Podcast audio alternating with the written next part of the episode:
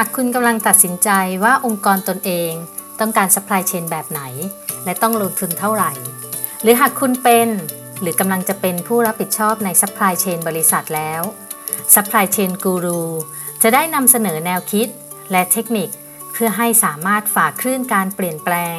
ท่ามกลางความรวดเร็วในการสื่อสาร ด้วยเทคโนโลยีล้ำสมัย เพิ่มประสิทธิภาพในการส่งมอบ และเพิ่มการบริการที่ได้ใจลูกค้ามากขึ้น สวัสดีค่ะ ยินดีต้อนรับสู่ Supply Chain Guru กับอินทิราสิทธิเวชหรือเรียกแบบที่หลาย ๆ ท่านเรียกกันว่า อาจารย์เดีย ซึ่งในที่นี้จะขอเรียกตัวเองว่าอาจารย์นะคะ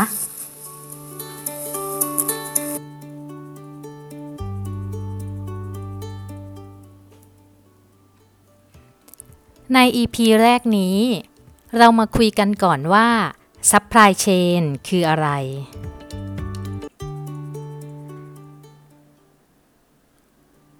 จากที่ได้เข้าไปให้คำปรึกษาหลายโรงงานมานะคะ พบว่าหลายบริษัทยังไม่เข้าใจในกระบวนการหรือว่าระบบ Supply Chain และ Logistics มากนัก แน่นอนว่าในทุกที่อะค่ะ มีแผนกคลัง สโตจัดส่ง จัดซื้อ แต่แต่ละที่ก็แยกกันทำงานตาม KPI ที่ตัวเองได้ไป ไม่ว่าจะเป็นลดต้นทุน หรือส่งของให้ลูกค้าได้ตามเป้าหมาย แต่ที่สำคัญยังขาดการทำงานร่วมกัน เพราะอาจไม่รู้ว่า แต่ละแผนกเราข้องเกี่ยวกันมาก จนมีผลกับการอยู่รอดของบริษัทมากแค่ไหน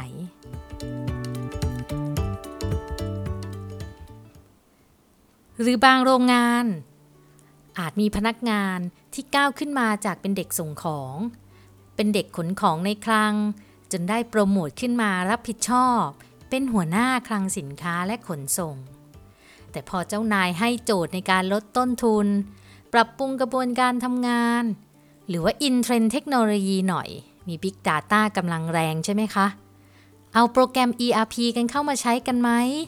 หรือว่าจะเอา WMS เข้ามา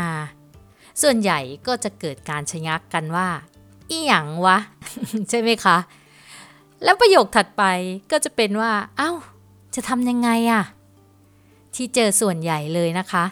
ก็จะไปทำห้าสอบ้าง ติดป้ายบ่งชี้บ้าง เคลียร์พวกเดทสต็อกบ้าง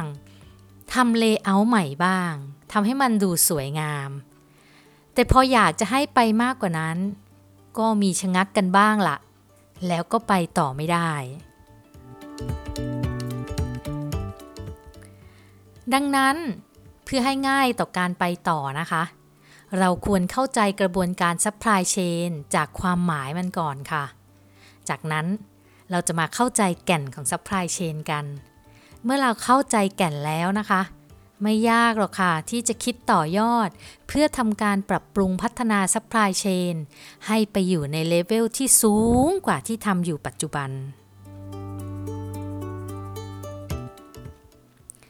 supply chain เป็นเครือข่าย หรือ network ที่เชื่อมโยงกันและกันค่ะ เพื่อใช้ในการส่งวัสดุจากจุดหนึ่งไปยังอีกจุดหนึ่ง การส่งสิ่งมีชีวิตจากต้นทางไปยังจุดหมายปลายทาง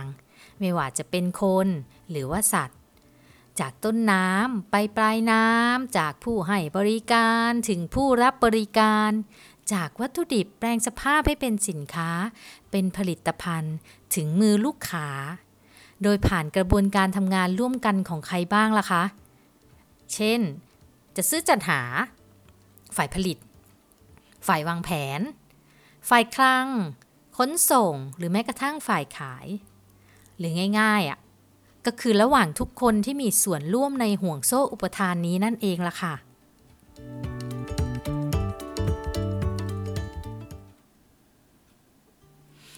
Supply Chain เป็นการรวมกิจกรรมที่มีความแตกต่างกันค่ะ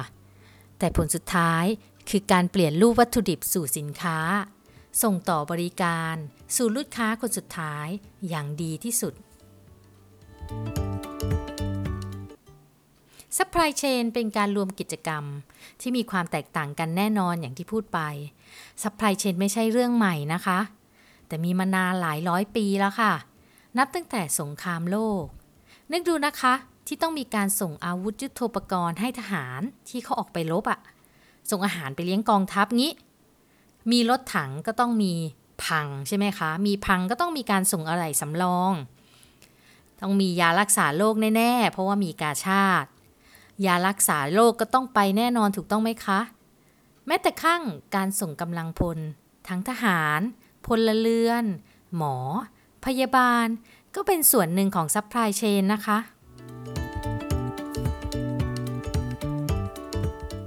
supply chain บางคนก็บอกว่ามันไกลตัว แต่เชื่อหรือไม่ว่า supply chain เนี่ยเป็นส่วนหนึ่งในชีวิตประจำวันเราทุกคนค่ะ สินค้าอุปโภคบริโภค เดินทาง ปัจจัย 4 ทั้งหมดเลยค่ะ มีระบบ supply chain ไปเกี่ยวข้องตลอดเวลา ยกตัวอย่างนะคะ เช่น ตั้งแต่ตื่นนอนเลยค่ะ เครื่องอุปโภค บริโภค ยาสีฟัน เสื้อผ้า อาหารเช้า จนกระทั่งออกเดินทาง ขนส่ง ใช่ไหมคะ BTS รถไฟใต้ดิน เออรถเมล์รถแท็กซี่ แม้กระทั่ง Grab ก็ตาม พอถึงที่ทำงานหรือว่ามหาวิทยาลัย จนกลับถึงบ้านเข้านอน supply chain ล้วนเป็นส่วนหนึ่งในชีวิตที่เราไม่มีทางเลี่ยงมันได้เลยค่ะ ลองนึกดูนะคะ อ่ายกตัวอย่างดูสิยาสีฟัน ยาสีฟันเนี่ย ก็มีในกระบวนการผลิตถูกต้องไหมคะ แปลงสภาพมาจากวัตถุดิบมาเป็นสินค้า เข้าสู่ห้างมาถึงเรา หรือเสื้อผ้าก็ตาม เสื้อผ้าก็เหมือนกัน ก็มีกระบวนการผลิตใช่ไหมคะ จากเส้นด้าย ถักทอขึ้นมาจนเป็นเสื้อผ้า ผ่านกระบวนการผลิตไปสู่ร้านค้า คนขายแล้วก็มาถึงเรา ในส่วนอุตสาหกรรมการผลิต เป็นสถานที่ที่เราจะเห็นกระบวนการ supply chain ที่ชัดเจน และอยู่ในทุกส่วนของโรงงานอย่างที่บอกไปแล้วตอนต้น ส่วนอุตสาหกรรมการบริการล่ะ แม้จะว่าแม้จะไม่มีชิ้นงานเป็นรูปธรรมให้เห็นนะคะ แต่การส่งต่อบริการตามที่ลูกค้าต้องการ ก็เป็นการส่งมอบงานเพื่อความพึงพอใจของลูกค้าเช่นกันค่ะ อาทิ การออกแบบบ้าน คอนโด หรือการบริการในโรงพยาบาลหรือโรงแรมเป็นต้นนะคะสำหรับคนทำงานลองคิดดูนะคะว่า งานที่เราทำนะตอนนี้มีส่วนมากน้อยแค่ไหนในกระบวนการ supply chainและผลงานเรา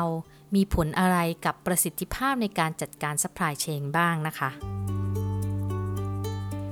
และฝากส่งท้ายให้คิดเล่น ๆ กันค่ะ หยิบอะไรก็ได้ ใกล้ ๆ ตัว และลองคิดดูนะคะว่า สิ่งที่เราหยิบขึ้นมานั้น มีกระบวนการ supply chain อะไรเกี่ยวข้องบ้าง ลองดูนะคะ แล้วจะเห็นว่า supply chain อยู่รอบตัวเราจริง ๆ